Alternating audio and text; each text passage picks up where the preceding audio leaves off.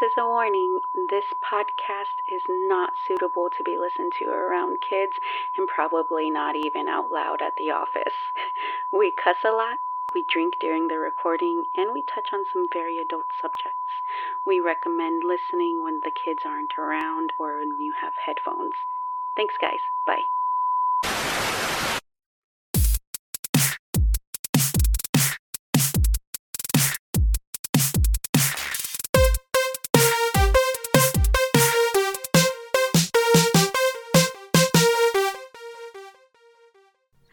This is Jen, and this is the Let's Chat Paranormal podcast. I'm here with Eric, Jesse, and Papa Paranormal. Say hi, guys. What's going on? How's it going? Hi Alright. guys.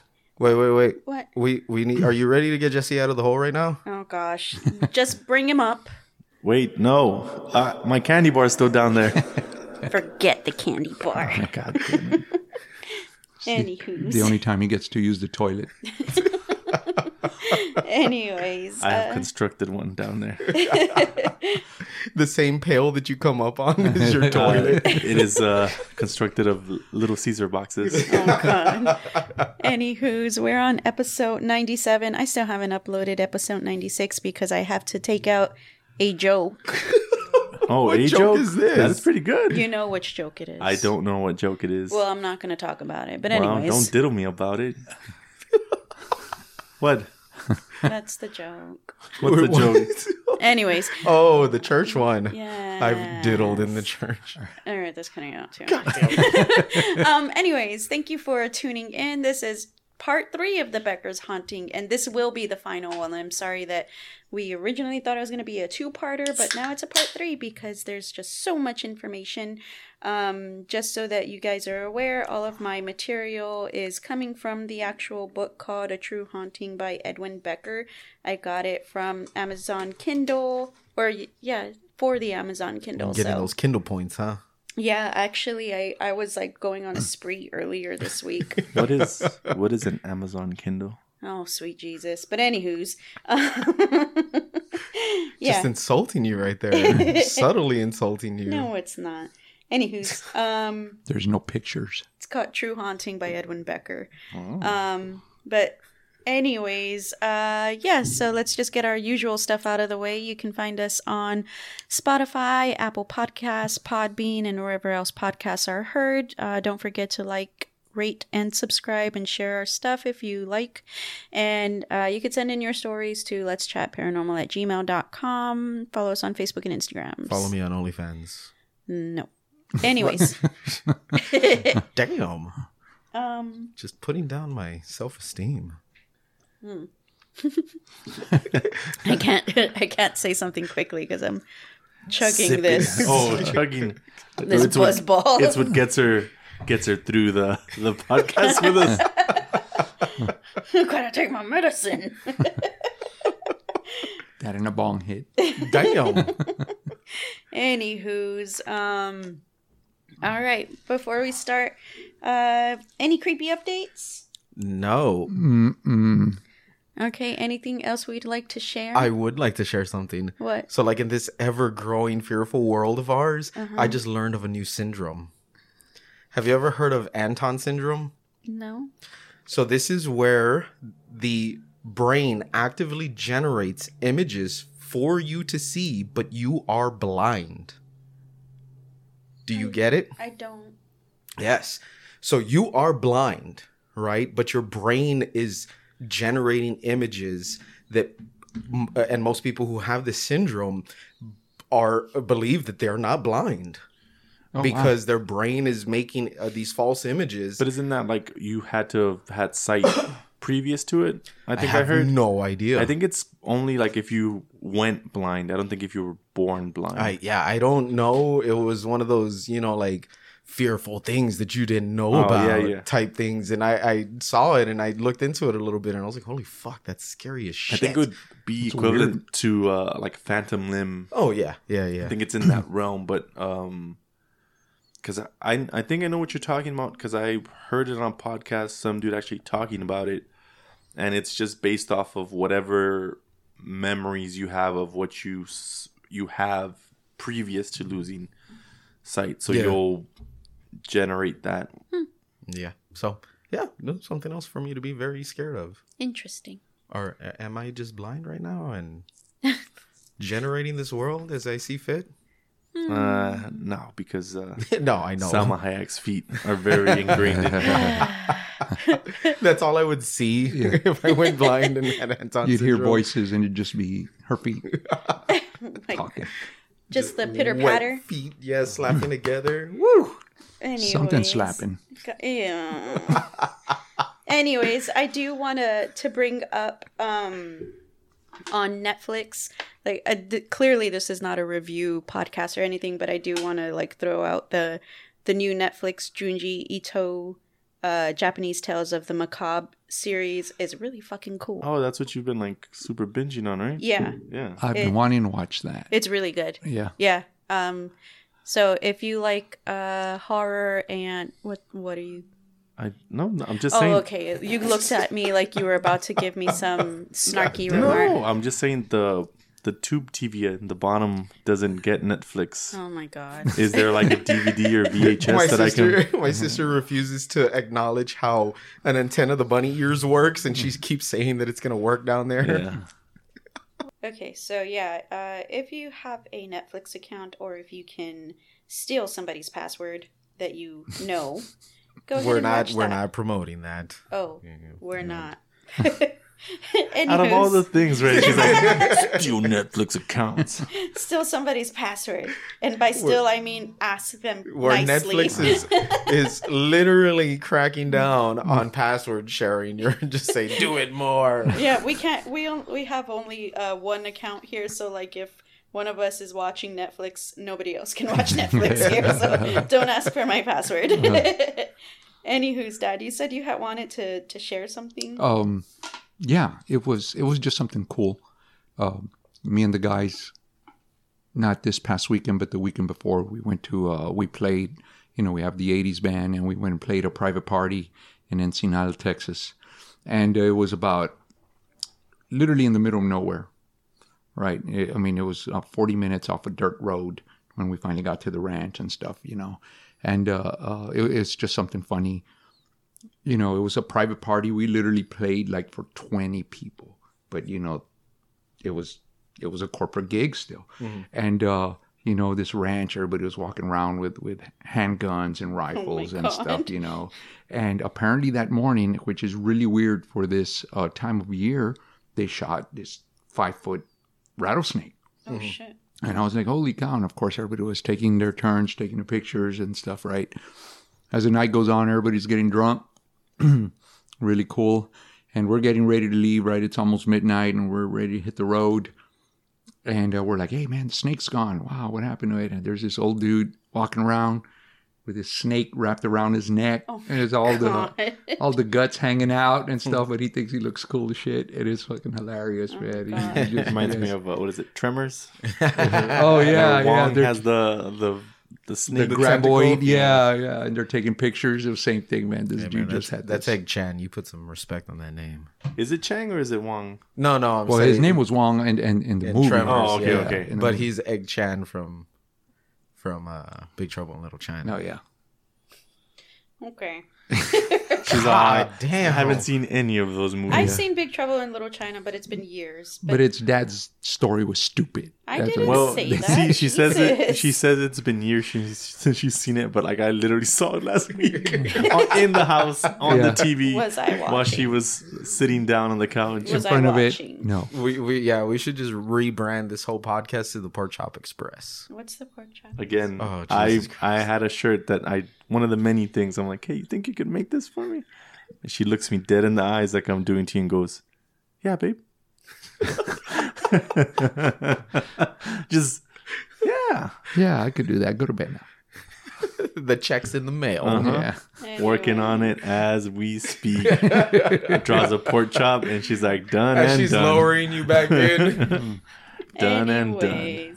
He wanted pork chops for dinner. Got it. Medium rare. anyway. The way he likes it. anyway. well, he likes his chicken. All right. I think we're uh, ready to to start for the the remainder of our story, right? I like how you're very being very careful with your words now. It's almost like you're doing it unconsciously so that we don't make some type of like sexual innuendo. What do you mean? I'm not being Because like you would have you would have been like, let's jump into it, and we would have been like all the time. I think it's. I think she's. Uh, she's ascended to like a Super Saiyan of, uh, of, not of going dodging there, our. yeah. attempting to stay on track. but anywho's, all right. I think we're ready to to get back to part three, right? Yep. Alrighty, so go ahead and sit back and relax. Open whatever beverage if you haven't already, and let's get started.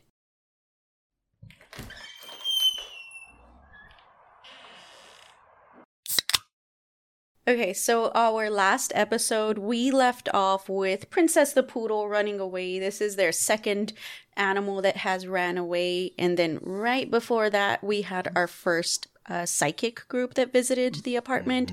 Uh, they basically ran out of there the the moment there was some type of paranormal activity. So Screaming soap, soap. Okay, so Marcia decides to call the second group that she found in the Yellow Pages. Again, they're called Illinois Psychic Research, and she uh, just noted that they were very uh, much more professional. They took a while to actually get back to them, unlike the first group who, like, they called them in the morning and they were there that same night, like, super gung ho about everything. So when Marcha. Marcia. Marcha, marcha, marcha. That was that's the that's the that's the San Antonio, Texas twang we got going down here, buddy.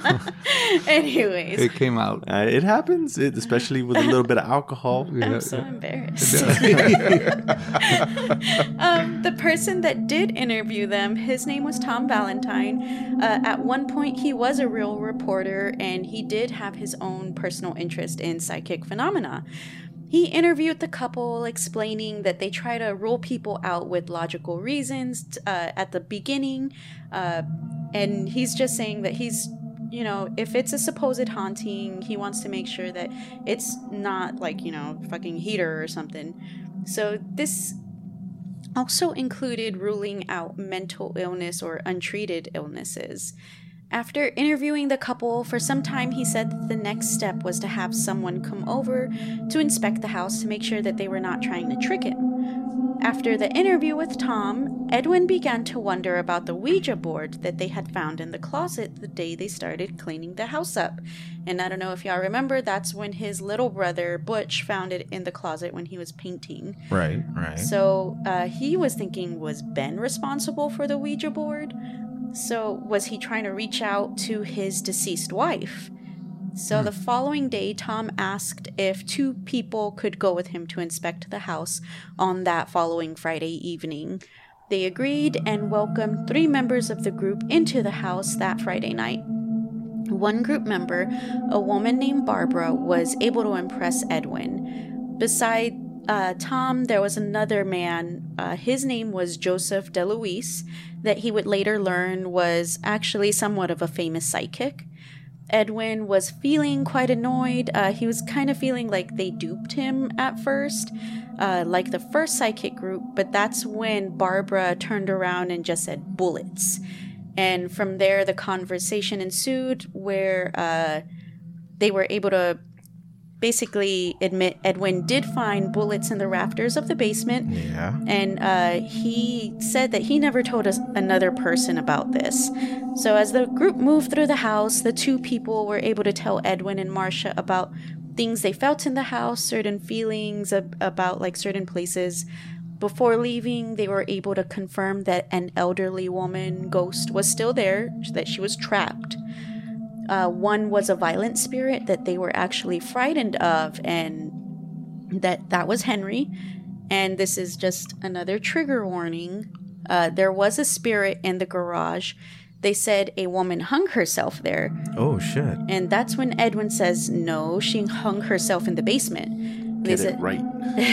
and they said no, she hung herself in the garage, and if she was found in the basement, she was moved. And uh, one of the things that their neighbor Walter had mentioned was like seeing them take her body out of the basement. So that's, you know, a bit Cool. No, not cool. So well, yeah, yeah, but uh, you, you know what? I know this is probably something just very minuscule and probably not very important. But did Edwin ever mention like the material of the bullets? Um, I don't know to be honest. If he did, I wouldn't have. Paid, uh, yeah, would have Yeah. kind of glossed over it. Yeah, Uh, bullets okay. are bullets to me. well, I, I mean, uh, for for a long time, I mean, you know, bullets of different material have always kind of held somewhat of a superstitious, Like silver. yeah, or- so okay, so on and so forth. So I, I was just curious, you know, Yeah, I I don't think so. Or, and even well, at I that, don't you know, and, and even at that, not just you know bullets, but I mean the material that the bullets are made out of. You- You know what I mean? So. Mm-hmm. Yeah. Uh, or just materials like metals, you know, like silver, copper, iron, and stuff like that. Nerf. So, foam bullets. Um, anywho's sorry. Um, so before they leave, they ask if they can return to the house uh, to do another walkthrough, but just by themselves. Like no Edwin family, no Dave and Ellen downstairs, and they agree. Uh, but they're saying the reason they want to do this is because they feel that Edwin and Marcia have their own like natural psychic abilities that they don't even realize that they haven't harnessed and They're, s- mes- they're messing up their juju. yeah that they're they're actually riling up the spirits that and they don't even realize it wow, interesting. Oh, bro, your soup powers are off the hook. He just wanted to go through the underwear drawer. oh gosh so yeah, brings back good memories. anyways a few days after Quite big knickers she has. you like that British accent? No, they're in Chicago. Damn it. Yeah, but they Why- did have a British. The very first episode, So she were was they- doing Peppa you, Pig. You, you need the the Were they British, Detroit. though? You need the They were not Detroit British. Duende. That's what you need. Oh, okay, my bad. I'll bring them out later. oh my god Let anyways me get let me get one more beer deep in and that boil. oh my Come god out. Chicago deep dish, baby. Oh baby. gosh. Anyways, a few days after the inv- uh, investiga- investigators walked the house, Tom called to schedule the follow up visit. So the following Thursday, Tom arrived with exorcist Reverend William Durrell Davis. Uh, the Reverend was very said he was said to be very confident. He was loud, and he uh, freely shared his experiences in exorcising demons in castles in England and the sort. Um, and of course, uh, Joe was there too. For, or Joseph, sorry. For two hours, the Beckers and their tenants left the house and took a drive to give them time with the house alone. When they arrived back at the house, Edwin noticed the ladder was up to the attic. When they went inside, they were sitting at the table looking somewhat tired. They explained that the house did indeed have many ghosts, but they felt that they would be able to exorcise them. Not knowing what he meant, it was explained that it was a religious ceremony that was supposed to free earthbound spirits. Joe also said he would try to communicate with the spirits by going into a trance, but that it would be very dangerous. They believed that in a trance state that it was possible to invite a demon to possess the person. Something that the investigators did not share, though, was that they were concerned the malevolent spirit that was being felt in the house could possibly be a demon. Joe explained to them everything he would do in all aspects, how they would conduct themselves moving forward, uh, meaning how Edwin and Marcia would, uh, that he expected them to stop antagonizing the spirits because it only creates more danger. So they couldn't be doing the door trick anymore. Uh, Edwin couldn't be just saying, open and talking to him out loud, you know. Uh, Joe then said he needed to time to prepare for the exorcism and would contact them when he was ready to move forward. The activity in the apartment amped up after this as if they knew what was coming. During the waiting period is when the couple received a fateful phone call. Carole Simpson with NBC News called asking if she could cover the exorcism for television. She found out the story from Tom Valentine and wanted to cover the story from a serious perspective. She said that she'd first interview them and that they would make their decision if they'd like to record the exorcism. The following night, Carole went over and spoke with the couple for hours. They were in awe of her professionalism and warmth that she displayed, and the fact that she seemed more interested in their experience and feel- feelings living with the ghosts than the actual ghosts themselves. Edwin mentions that later on, Carole Simpson would eventually make it to be a national news anchor. Uh, Carole explained that they would like to record many hours of footage of the house, like in different settings, different hours, uh, just so they could have all that B roll, and then do a formal interview, the actual exorcism, and an exit interview after the exorcism. Making a spectacle of it, basically. Yeah, or well, you know, enough to do a, a whole piece on it. Right, right. Yeah, so they agreed to allow NBC to record, and the next three days, filming began. The crew brought along a truckload of cameras and lights and filmed everything they could. Finally, when they did sit down to interview, it was in their living room. The interview only lasted 45 minutes and was described as being painless. The crew packed up and left and said they would be back for the day of the exorcism, which turned out to be that following Friday. The night before the exorcism, the house was quiet, as if the ghosts were saving up their energy for the next day. it's like their first day of school energy. They're like, hell yeah. That's, that's actually pretty cool, actually, I, I think. So, the day of the exorcism, eight people arrived from NBC, uh, but only three of them were actually necessary to be there. The rest were just people that wanted to be onlookers. After the camera crew were ready, the Reverend and Joe arrived in clerical robes. This is when they realized Joe was also an ordained minister. Before starting, the Reverend told them all that once the ceremony began, that they would not be allowed to leave the house. Ooh. Yeah, so after much discussion, all five of the NBC onlookers left, not wanting to get stuck in the house if anything got out of hand. Chicken shit. I would have been like that. I'm like, oh, let's go get nachos. what? Why nachos? Jesus Christ. because nachos make me happy. What is it with women and nachos? Eva fucking craves nachos every day. They're What's good. not to like about nachos? It's cheese and jalapeno and chips. No, no, it's just cheese and fucking chips with Eva. So Oh. it's not even like, Oh, like the stadium nachos. Mm. yeah, see that? Oh, I wouldn't mind that, but. No, Th- This is the 70s. There's no nachos. Oh, Oh, yeah. There's no Rotel to put in there and stuff. I don't it. even need Rotel. I just need that Rico's red and yellow can. Plop I think it. there was nachos. I take that back. Someone's going to write in, there was nachos in the 70s. Nachos actually." historians, please Yeah. write it. First, first the soup groups, now the nachos. Oh man. so the exorcism was ready to begin. The two prayed, and then Joe went into a trance. Quickly, a strong gust of wind could be felt throughout the room. Previously, they had closed all of the windows in the apartment, so they did not know where the wind was coming from. The room became darker and the temperature dropped. Joe, in his trance, then shot out his hand, holding a mirror and crucifix, and said out loud, You do not belong here. You must leave. Can't you see that you have no place here? Why do you stay? Then, a weak old woman's voice came out of his mouth, saying, The picture, the picture. I need the number. The Reverend began to command the spirit to leave. Joe came back and was telling the spirit to leave as well, that they didn't belong there.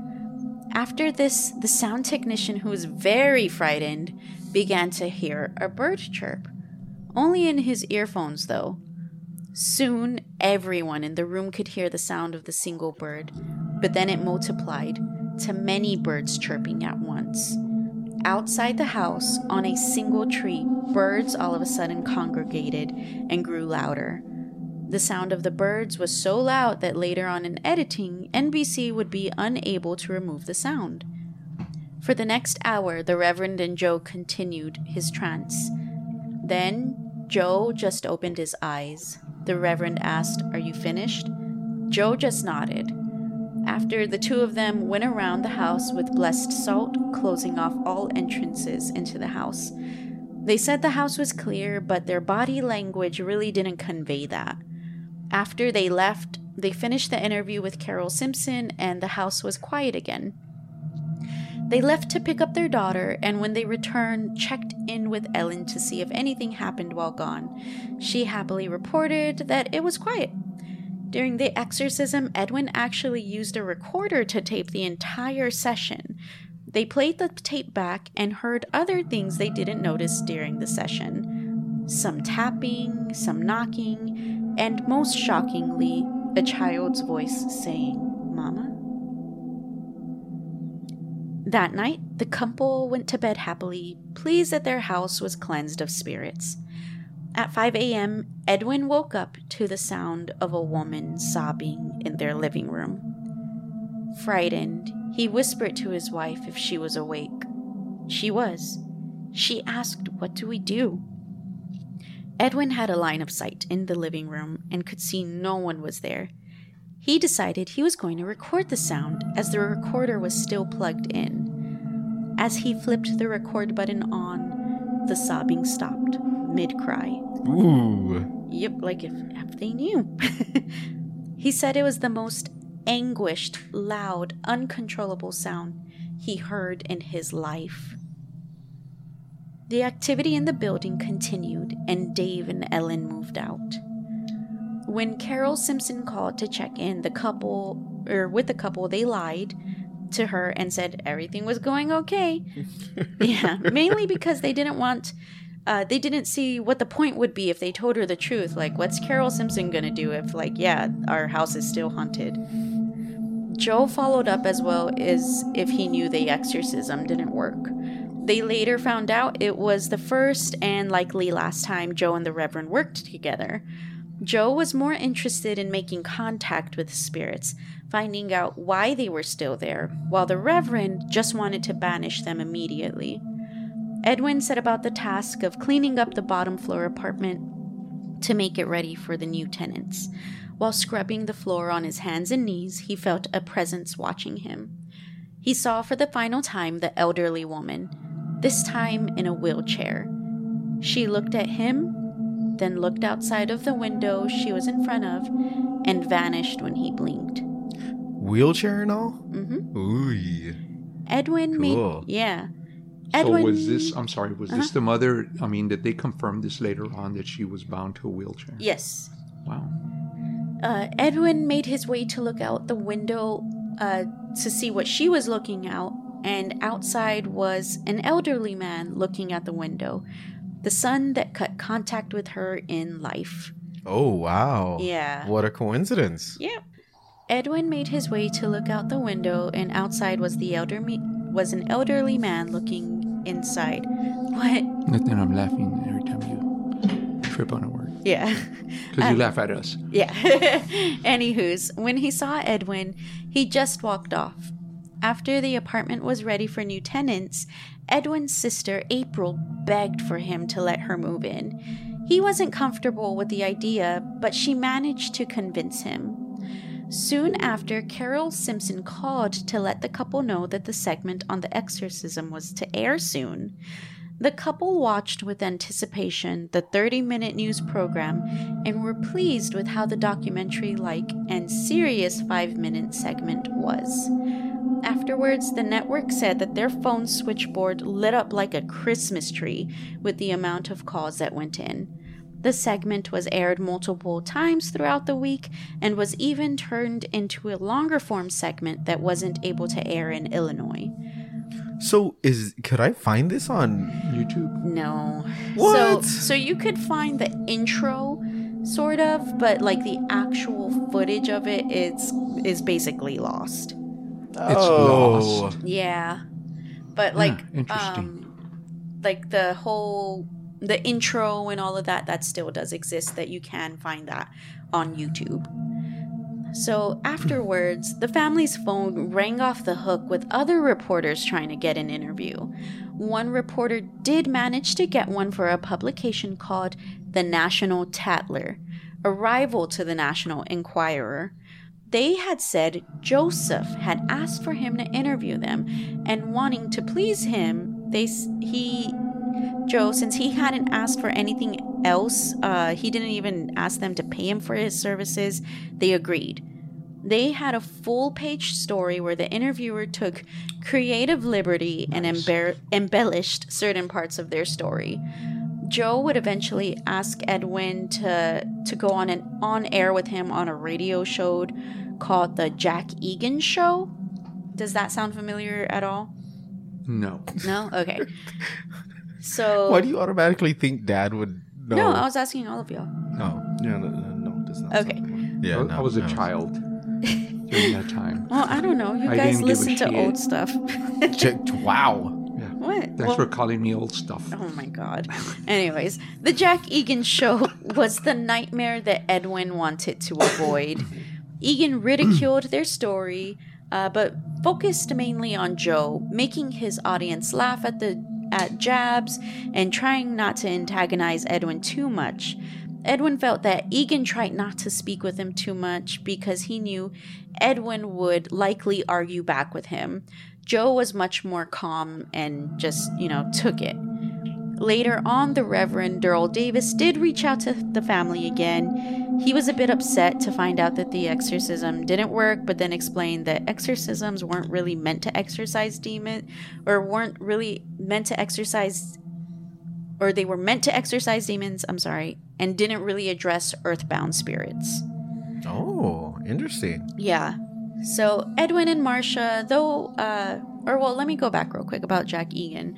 So uh, I had mentioned before how Edwin likes to uh, put in his like uh, afterthoughts. So he, even though he was upset with how Eigen treated him and Joe on the show, he did later on say that he found out Eigen was actually like a really stand-up person and that oh, okay. like okay. he he did support local businesses and whatever like stuff that he did endorse he actually was known to like actually use it and he was like yeah he's a he's an honest stand-up guy blah blah blah so It's just a persona that he puts on. yes Okay, exactly Okay. All right. yeah and and I, I i would like to throw that out there just because edwin uh made mention of it in the book um, so Edwin and Marcia, though they were trying to figure out a way to be rid of the house, Edwin decided to get a second job to save up for a down payment on another property. He would go to his first job from 7 to 5, have an hour break from 5 to 6, and then clock in from 6 to 11 for his night job. Damn. Yeah. So That's what I used to do. No, I did. So, after Edwin's sister moved in, she was excited to have spirit activity and brought a Ouija board without Edwin's knowledge. Jesus. Yeah. All That's how you do it. This is the naked gun, hand slap, forehead slap. She would have her friends over, play with the board, and have the spirit do a trick where she'd ask it to play a few keys on her piano. Um, and so, like, it would literally just p- play like a single key and it would be drawn out, like, you know, how like you keep your finger Right, on there yeah. and it draws it out. That's that was the trick. So one day she asks Marcia to come down and see the board as she and her friends are playing with it. Marcia sees the planchette move about and learns that April had been in contact with a spirit named Henry. Frightened, Marcia tells Edwin as soon as he gets home, but in his exhaustion, he doesn't really hear what she's saying and just follows up with a yeah, yeah. So Rightfully. one day, Where's my soup? oh my gosh. one day, when Edwin was home during the day, he heard his sister and her family causing a ruckus. Rushing downstairs to see what the commotion was, he stumbles into a scene where his brother in law is holding a belt to discipline their two kids, while April is shouting for him to do his job. So Edwin's flabbergasted by this display and the fact that his sister is just insulting her husband so openly in front of everybody. Um, she basically has a complete personality shift um, where she just becomes much more violent and much more short tempered. When Edwin discussed the incident with Marcia, she later mentioned seeing a shift in her personality and that she thought it was from the use of the Ouija board. This hmm. is when Edwin's ears perks up and he's like, Ouija board? And yeah. What now? And Marcia reminds him she told him weeks ago that the spirit was named Henry and her friends would go over and they would contact him. So Edwin marches down to his sister's apartment. He did that whole Anchorman thing. He's all, I thought it was a joke. I laughed when you said it. So Edwin marches down to his sister's apartment, demands the Ouija board, and destroys it in front of her angrily. April didn't. Yeah, so April didn't speak to him for another week. Uh, and so she just casually tells him the next week, I think you're possessed. So again, flabbergasted, Edwin asks why. She says that she saw a face behind his as he broke the Ouija board shit. apart last week. That it was a man, somewhat shorter, with longer brown hair and a distorted face. It was Henry she was describing. This Back- is well, I'm sorry, but back in the day, back in the 70s, you used to be able to buy Ouija boards like like nothing. You go to the Wynn's or Woolco, that was, you know, back then was the Dollar General and Kmart, I- I Walmart think- back then. I, I think you could still do that because even now they're fucking like uh property themed, right? Like there's a fucking Stranger Things Ouija board. There's a Yeah, I oh yeah, I think uh, there's even I've like a Smurfs Ouija board. I've So- seen I've seen a bathroom bathroom curtains. Uh, Yeah, uh, well, Ouija our, board, yeah. 90% of our house is Ouija board. Um, my it- bad. I and my say, sister questions like she said, "Why is our house so haunted?" I, I want to say like that. It only became scarce during during the Satanic Panic era. oh, and yeah, late '80s. Because I remember 90s. my cousin Yeah. Carmen, we would play with it. And Oh, stuff. really? Yeah. Does and- Carmen have any stories? no, probably because it was probably her movie net. Mm. She would say, "You got to put your hand on it," and then It she would says, ask stupid questions. You owe like, me ten dollars. Is Scott Baio, you know, does Chachi really love Joni? It's a yes. That's God, for the older folks. that, that that unseriousness just runs in our family, mm-hmm. doesn't it? All right. So who farted on the? You know, like, hey, it says it's like we spelling out be, your name. we could be posed with like a serious scenario, like like the devil could pop up, and we'd be like, "Is your asshole really hot?" like it's a saying here on Earth. Is it? Is it hot? See, and that's when you you would get the I don't know, lick it, find out. Oh my god. That's you don't ask questions like that. Yeah, nine volt battery. Yeah. Jesus Christ. Anyways, Don't tempt me, Satan. Don't tempt me. anyways, this is But when is he, Edwin is says. he packing yams though? Oh That's Oh the question. God. Oh, like from what's the Oh no, she's Yeah, gonna. yeah. Yeah, Red Cow and chicken? Cow and chicken. okay, sorry. She's, she's a big red butt. I yeah, gotta. it's a, I know that one. Anyways, oh, Is that is that why you dismiss us? Is because you're not in on the jokes? huh?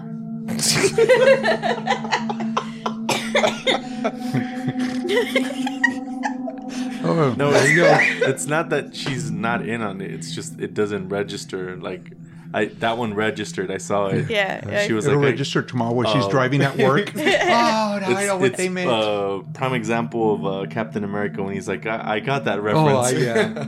The, the Dorothy one, the Wizard of Oz one, yeah. I got that reference. Anyways, this is when Edwin says that he thinks his sister should move out.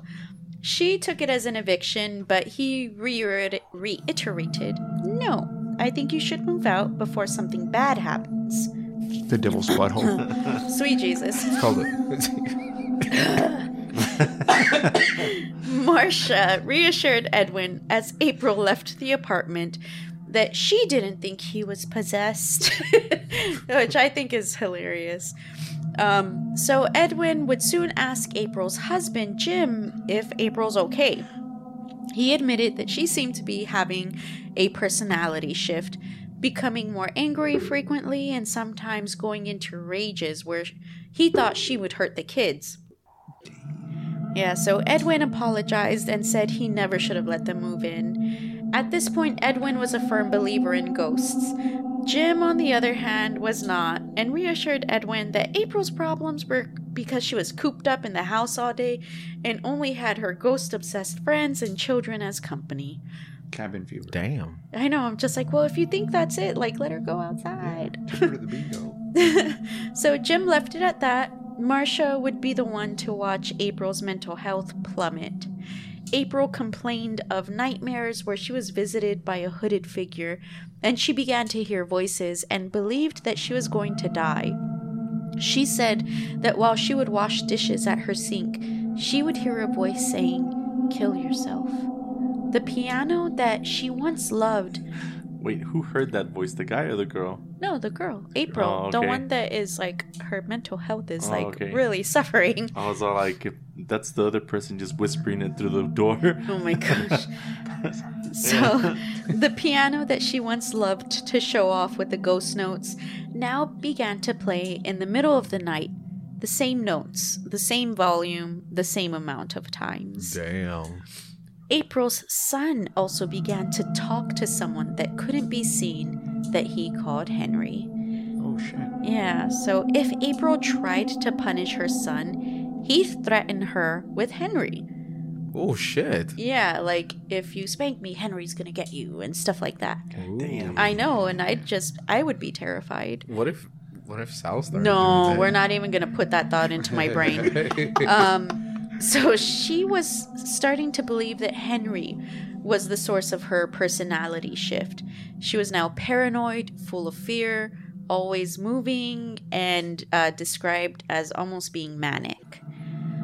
So, five months into Edwin working two jobs, he was browsing the classified ads and saw one that said, Desperate seller needs buyer. Two flat building near Montrose and Ashland. Curiosity got Edwin and he called the realtor. He learned that the family that owned the house intended to move to Wisconsin and sell the Ashland house to someone else, but that sale fell through, so now they had two mortgages. Damn it. Yeah. So over the phone, Edwin learns that he that the that they a- absolutely need a 20% down payment on the $24,000 house. Damn. I know. At the time, it was illegal to get a loan for a down payment, so he told the so he told the realtor That's the that scariest part. that he wouldn't be able to pull it off. The realtor though came back with like the I got a friend that works at a bank and if he applied for a loan for home improvements in the amount of $3600, uh the 20%, he would be approved. So Edmund met with the realtor at the house and said it was much nicer and well taken care of. The previous owners were woodworkers and left the house with beautiful craftsmanship. Edwin did the numbers and figured out he could swing two mortgage payments if he rented out the three extra apartments and lived in the nicer apartment, and his only payment would be towards the loan. Again, without telling Marcia, he signed a check to purchase another house. As the realtor had said, the loan was approved. Edwin happily deposited the check into his savings account, but still had no still had not told Marcia until that weekend. Surprise! So instead of waking up at 5 a.m., he he goes, "Let's sleep in." And when they did get out of bed, an hour later, he tells her we need to go to the bank to sign a new mortgage for our new house. Surprise! So, only showing relief, not even asking where the house was or looked, uh, Marcia just asks, How soon can we move? So, in 90 days, he told her. So, off the little family went to the bank and they had planned to make a full day of it. When they were gone, Edwin and April's mom went to visit April. Uh, this is. I'm sorry. Uh, um, does it say April's age? I'm just curious at this time. I don't think so, to be honest, or I don't remember, I d- or I didn't take note of it. So I'm sorry, but I believe she's younger. So um, let me see. Da, da, da, da. Oh, okay. So April and Edwin's mom is there, and so is Butch, the younger brother. Um, they are planning to stay the night at April's apartment. Nice. So while they're gone, there was so much activity upstairs that they were convinced that they were home and even went upstairs a few times thinking they were there. The family didn't return until past midnight, but April, Jim, and the family stayed up waiting for them to get home. Around 11 p.m., the people in the first apartment or first floor apartment heard a loud boom reverberate in the top floor and they were sure something bad had happened. When they did eventually go inside the apartment, everything was still in its place. Everyone everyone went back to bed. Uh, Butch, who was sleeping in the first floor apartment, was awoken by the piano. Good old Booch. For 15 minutes, he heard the sound of the piano key plunk down. Then, as the sound faded, it, or faded, it was pushed again. Damn. Mm-hmm. And after that night, he never would set foot back into the house.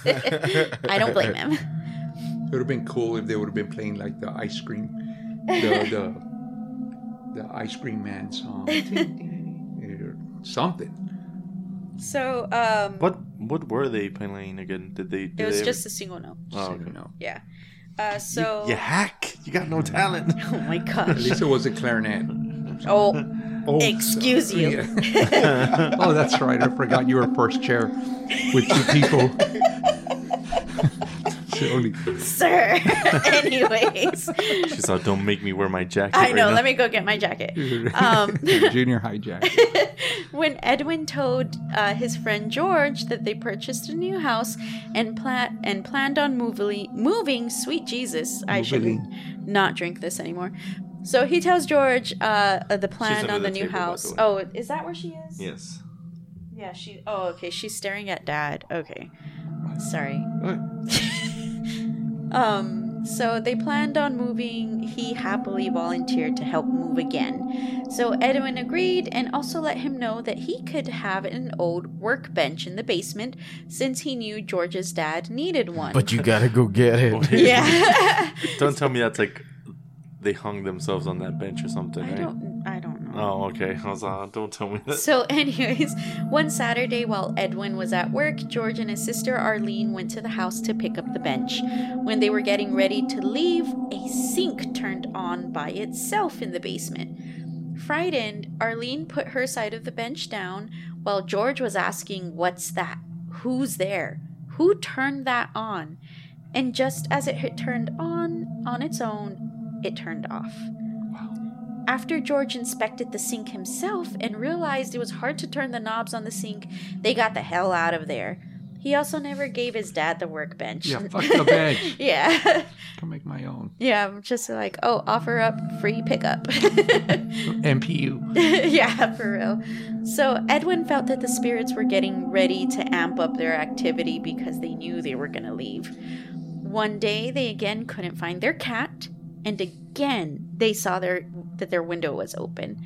Not even looking out, Edwin raced down to find his cat there on the concrete again. Shit. Yeah, so she was fine, except for a scratch on her nose that she was bleeding from. He figured that if they really wanted to hurt her, they would have thrown her out of the window where she surely would have died because remember, she's a fat house cat.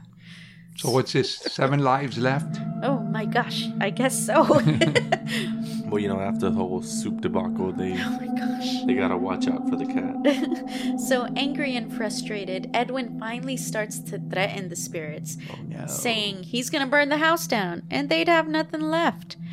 After this, two mornings in a row, Edwin finds the gas valves to his heaters shut off. Oh wow. Yeah, so he figured it was because of the threats of the fire they were doing this. Uh, it was more of an inconvenience uh, for him to turn the gas back on since the valves were in the attic that could only be reached by a ladder. And a ghost. So, and you know what's weird is I don't think they ever really like touch on any significance on the attic. Like why some weird activity happens there. It's raccoons. Woohoo! Um, Like your raccoon. so all the while, April is just deteriorating. Marcia and Edwin offered them to move with them to the new house, but Jim refuses since the haunted house is a more convenient location to his job. yeah, uh, that's just very upsetting. Is it? Well, yeah, if your wife is suffering and then But that's a guy. Is it? Yeah, it's a guy's uh, mentality. Hey, it's close to work. oh my god, She could deal with it. She already treats me like shit. Is it? Oh my gosh. Anyways, unable to do anything more, Edwin and his family moved into the new house on October 1st. The family was out and moved into the new place in the same day with the help of George. It was the most restful night they had in two years. Edwin ended up renting their old apartment to a family of four with a bargain rent deal where the tenants were also to maintain and upkeep the house. So, any small repairs, lawn care, and anything like that, they would be the ones in charge of that. Mainly because Edwin just didn't want to return the, to the house. After a month of move after a month that they had moved out though, Edwin received a concerning call from Jim. April had left in the middle of the night with no money, clothes, or purse, and he had no idea where she was. What's wrong? I keep seeing you like look behind me. so, even after trying to report her missing to the police, they were of no help since they said that it had to be 48 hours before he can do a missing persons report. Later, she would contact them from a super- suburb called, I don't know if it's Cicero or Cicero, uh, telling. Sicaro? I don't know. Whatever Um, you want okay. it. Sicario, fuck it. anyways, telling Jim that she would never set foot in the house. She left behind her husband, kids, and all of the belongings and didn't see Edwin again for years. 40 years after that event, and she still reportedly slept with the light and radio on just to fall asleep. And he never found out what happened that night that made her flee. Sounds like PTSD, actually. Did that uh what is it that irish exit just walking into the walking against the wind So, three months after the new caretaker uh, tenants moved in, they asked to deliver their rent check in person to Edwin so that they could speak. Sheepishly, the wife, named Lynn, asked if weird things ever happened. Her husband, Ray, looks like he's embarrassed, but finally, Marcia says, yes, weird, did, weird things did happen from time to time. Uh, they were both relieved and admitted to not being afraid, just more confused. Their broom would move on its own, and six plates broke on their own. A month after the new tenants moved, or another set of new tenants moved in into the bottom floor apartment, and they were contacting Edwin, asking him to speak with Ray and Lynn because their arguing kept her up at night, and they were always moving furniture around. Edwin said he would speak to them, but knew that she was just hearing the ghosts of the house. Soon, both his upstairs and downstairs tenants were calling him to complain about each other, not realizing the ghosts were the sources of their problems. He then decides he needs to sell the house. After Edwin contacts multiple realtors, he settled on one uh, with a salesman named Ron that guaranteed that he could sell the house for more than $24,000. goddamn ron Ron, Ron, people Ron. like that so they made a deal that he would sell the haunted property. Uh, let me see that he would sell the haunted property and his new property in 90 days. So Damn, quite yeah, a, quite a feat. yeah. So they make the deal, and what I think is amusing is that he's also like, if I sell it, I'm gonna throw in this new color TV and a stereo, and they're all, you got a deal, Ron. What's a rerun? Yeah, So- you, you know, so, um, Damn, you got to cut that part out. Sorry. no but Oh, no, no, I now remember what I was going to say. So, if the tenants were Mexicans, oh gosh. you wouldn't have had to worry about, they would have kept up the place. Fabuloso would have scared the ghost away. um, they would have kept up and they would have made the ghost work. Oh, you want to move my broom? Go sweep that room. And then after that, done with that, go They do the would have had- dishes. that would Their have clean the shrine restroom. the- yeah, put the ghost to work. they would have been like we're out of here we're out of here. Exactly. Exactly. I think the shrine de Guadalupe. What, what Oh yeah, it? that would have just all that they did, they were just renting it to the wrong people. the ghosts were like they've diminished the Yeah. Value of the house Yeah, they would have actually heard the arguing upstairs. I'm like, man, it just happens. It wouldn't have bothered them. They would have gone to sleep. like no, even even no if worries. even if you were to tell the Why do they keep Mexicans calling me puta that means pretty lady. E- even if you were to tell the Mexicans that like, hey, this place is haunted, like it has the devil in it. One huevo no, no, later, and, and, Oh, and yeah. devil one are two huevo different later, things. they would have been fine with it. Twenty five dollars to rent. haunted Yeah. They can deal with it once you get devil involved with mexican ladies they'll be like Mm-mm. Mm-mm. Tell him to go down more or no? No oh, more. Oh shit, that's what she said. More, the, more on the price. Woo, the devil too. Jesus Christ. Anyways, Did you say No, not him. I said the devil. Was it The cheeses or cheeses. No, it was cheeses. Oh, we should start our own cheese company and name it that. Jesus Christ. Oh, you got it. Oh, you made her cough. Jesus Christ. There it goes again. So, anyways, they make this deal. Uh, after they make the deal, his second floor tenants, or with his second floor tenants, uh, to coordinate with the realtor to do the house showings. So, after the building was sold, uh, or well, he makes the deal. After the building is sold, they're either going to get a month of rent for free or just cash. And so, like, Edwin just doesn't have anything to do with this building at all at this point.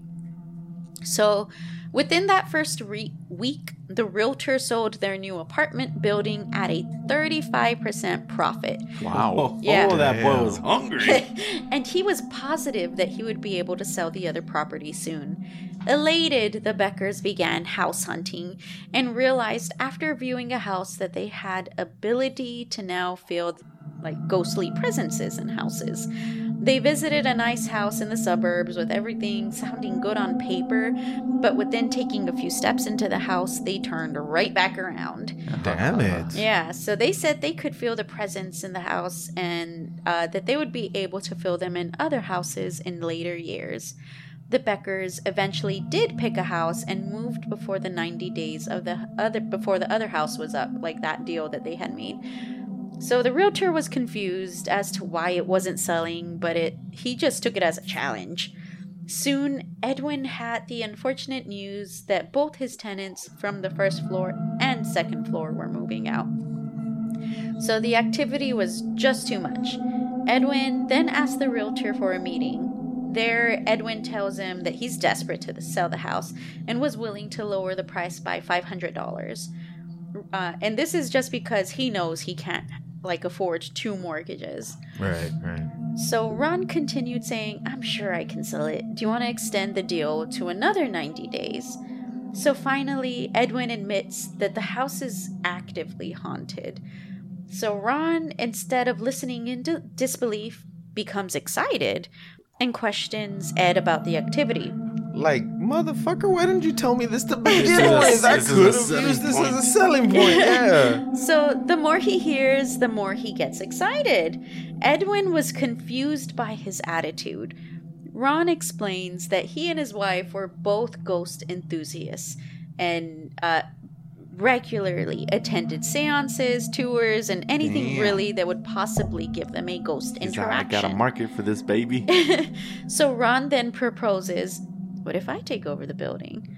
He then explained that there was something called a quick claim deed, where no lawyers are needed to be involved. Essentially, Ron would take over the mortgage immediately, and the Beckers would wash their hands of the house.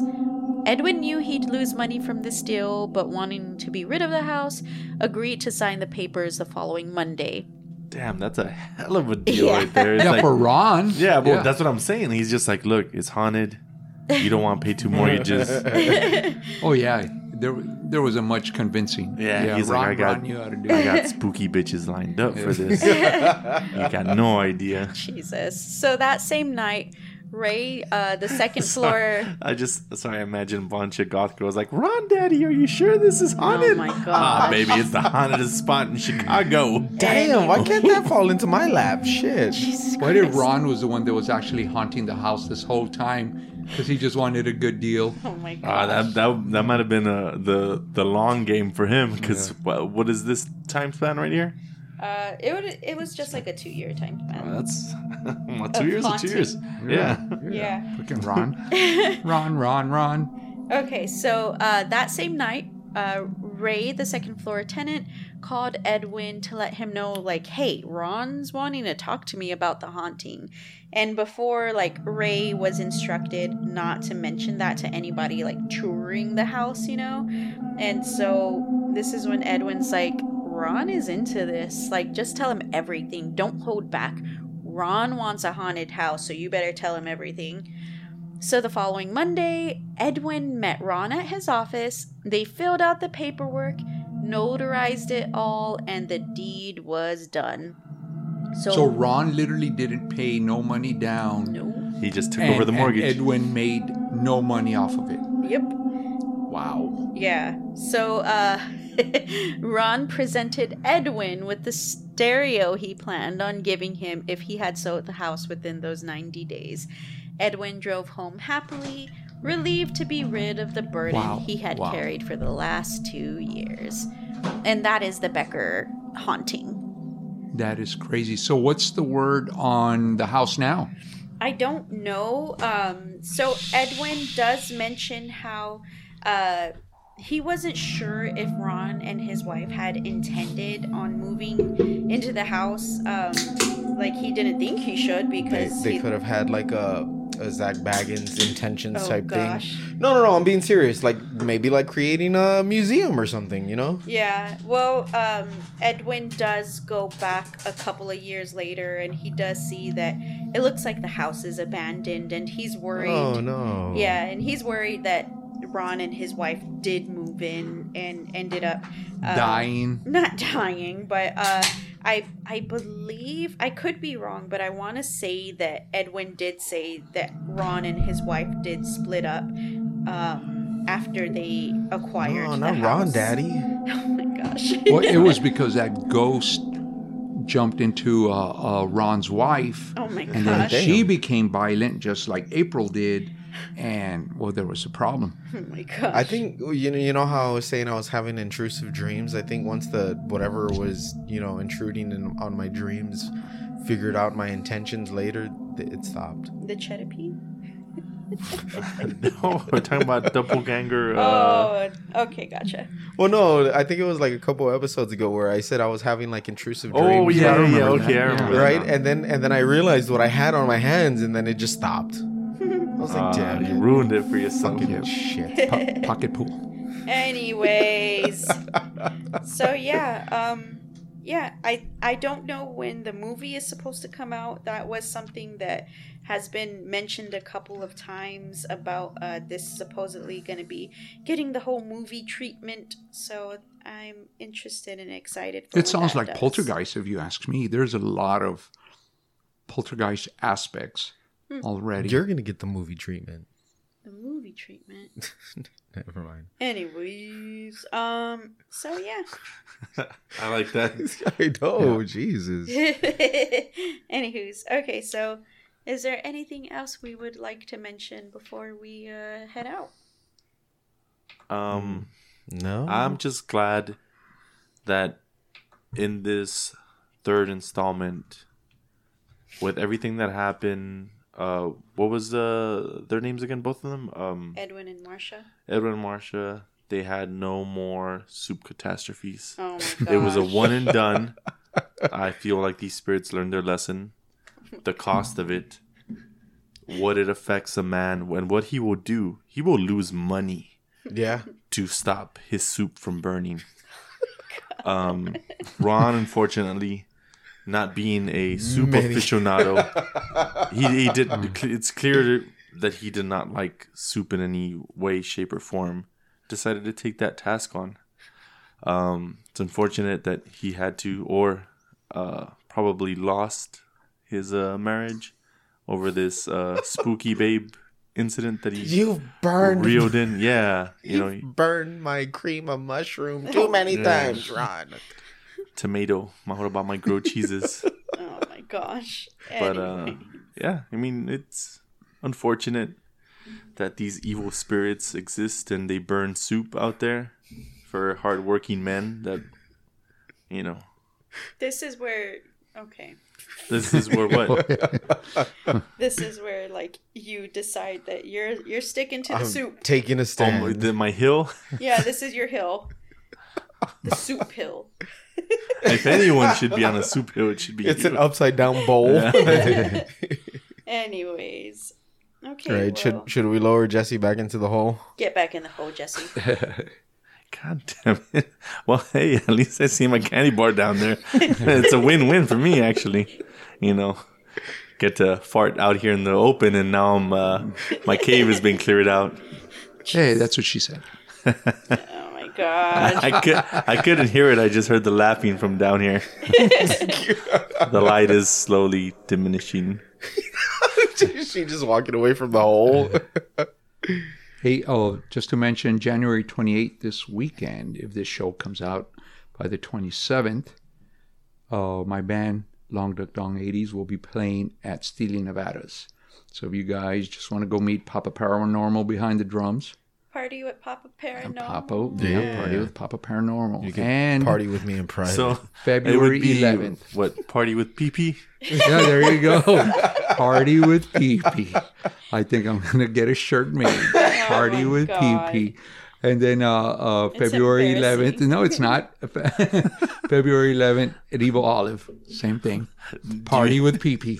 She's all why do you have to come up with these things? Look at her face. She's like, I, I hate how his brain works. um, speaking of the evil olive, I think Jose with finding the paranormal will be there, and we might be there Yeah. uh, if we can get a babysitter, because you guys are usually the babysitters for us. Just take them. Leave them in the car, like Oh I used my to tell you, uh, like I used to leave you guys in the I car. I don't think she uh, would enjoy him yelling "party with PP." All right, okay, guys, thank you hmm. again for tuning in. We'll Party see with y'all next- We'll see y'all next week. We love you. Make What, sure to JP? drink a lot of Wasn't that water. her? Stop. Party drink with- a lot of water. Get all your sleep. I love you. PP, right? Don't PP. say my last name. Bye. Party with PP. Party with PP. Bye bye. Bye, guys.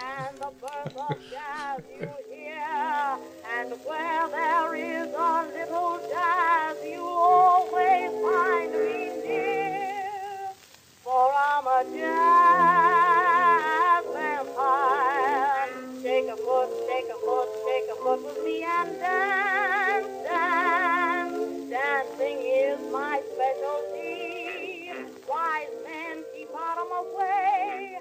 They know I lead them astray. They fall the minute